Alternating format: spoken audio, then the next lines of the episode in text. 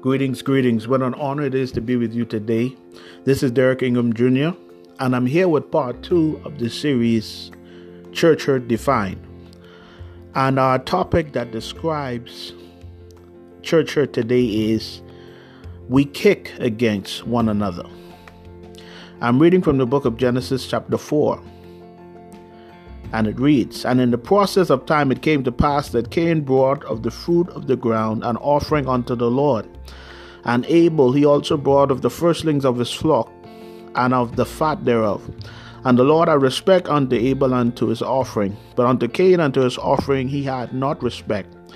And Cain was very wroth, and his countenance fell. And the Lord said unto Cain, Why art thou wroth, and why is thy countenance fallen? If thou doest well, thou shalt be accepted, and if thou doest not well, sin light at the door, and unto thee shall be his desire, and thou shalt rule over him. And Cain talked with Abel his brother, and it came to pass when they were in the field that Cain rose up against Abel his brother and slew him. And the Lord said unto Cain, Where is Abel thy brother? And he said, I know not. Am I my brother's keeper? The reading of God's word is already blessed. You know, the amazing thing about this passage is this all has to do with the worship of God. And as these two brothers, we are brothers and sisters in the Lord. And our worship is unto God. We may have different gifts. Cain and Abel both were offering two different things that are acceptable in Jewish history if you check it out. Grain and animal sacrifices accepted. But for some reason, Cain's heart was turned. His heart was not in it. And as a result of that, what should have been a learning process or what, what should have been a process of celebration for his brother's acceptance turned to be something that um, turned out to be a, a scene of rebellion and murder. Because instead of Cain being one that was teachable and learning from the moment, that it's not all about the the sacrifice but it's about the heart in the sacrifice also. He became envious of his brother and as it as the story states he killed him. And it shows us the power of envy and jealousy.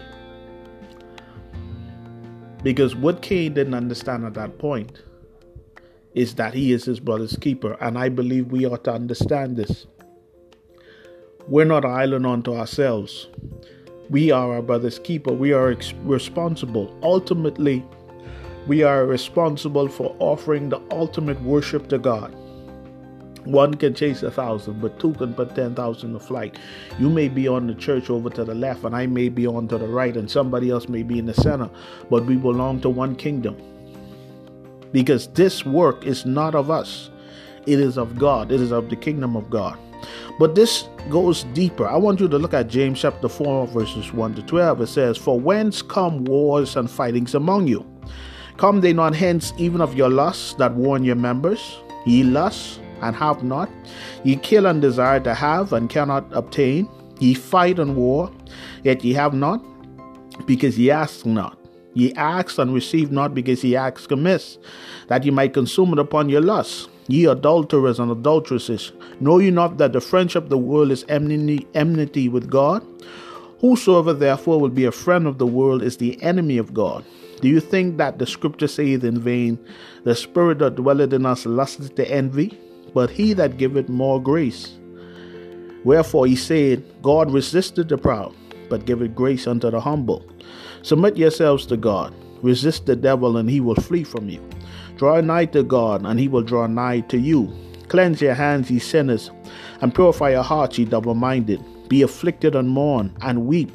Let your laughter be turned to mourning, and your joy to heaviness.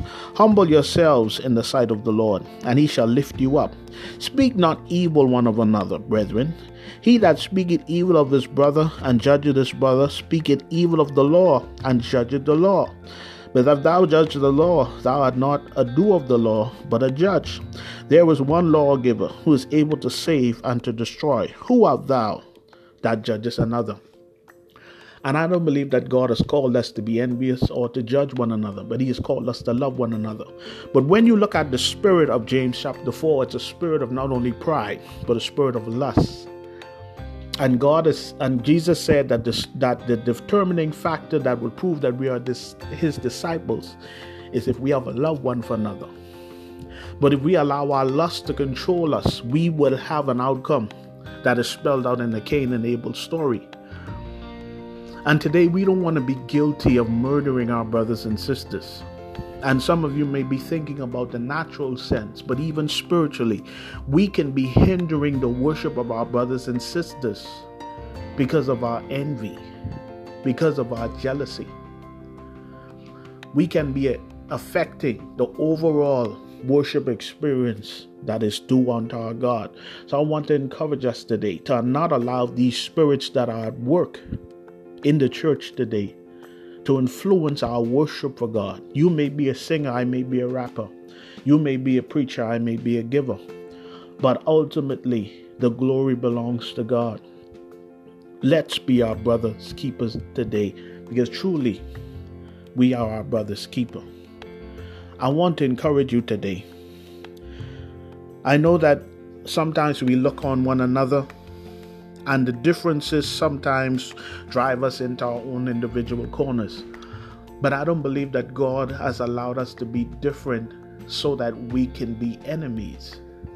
But our differences are designed to bring us together and to show us the diversity that is in our God. We are our brother's keeper. Let's lift one another up today and show that the enemy is defeated. Blessings on you.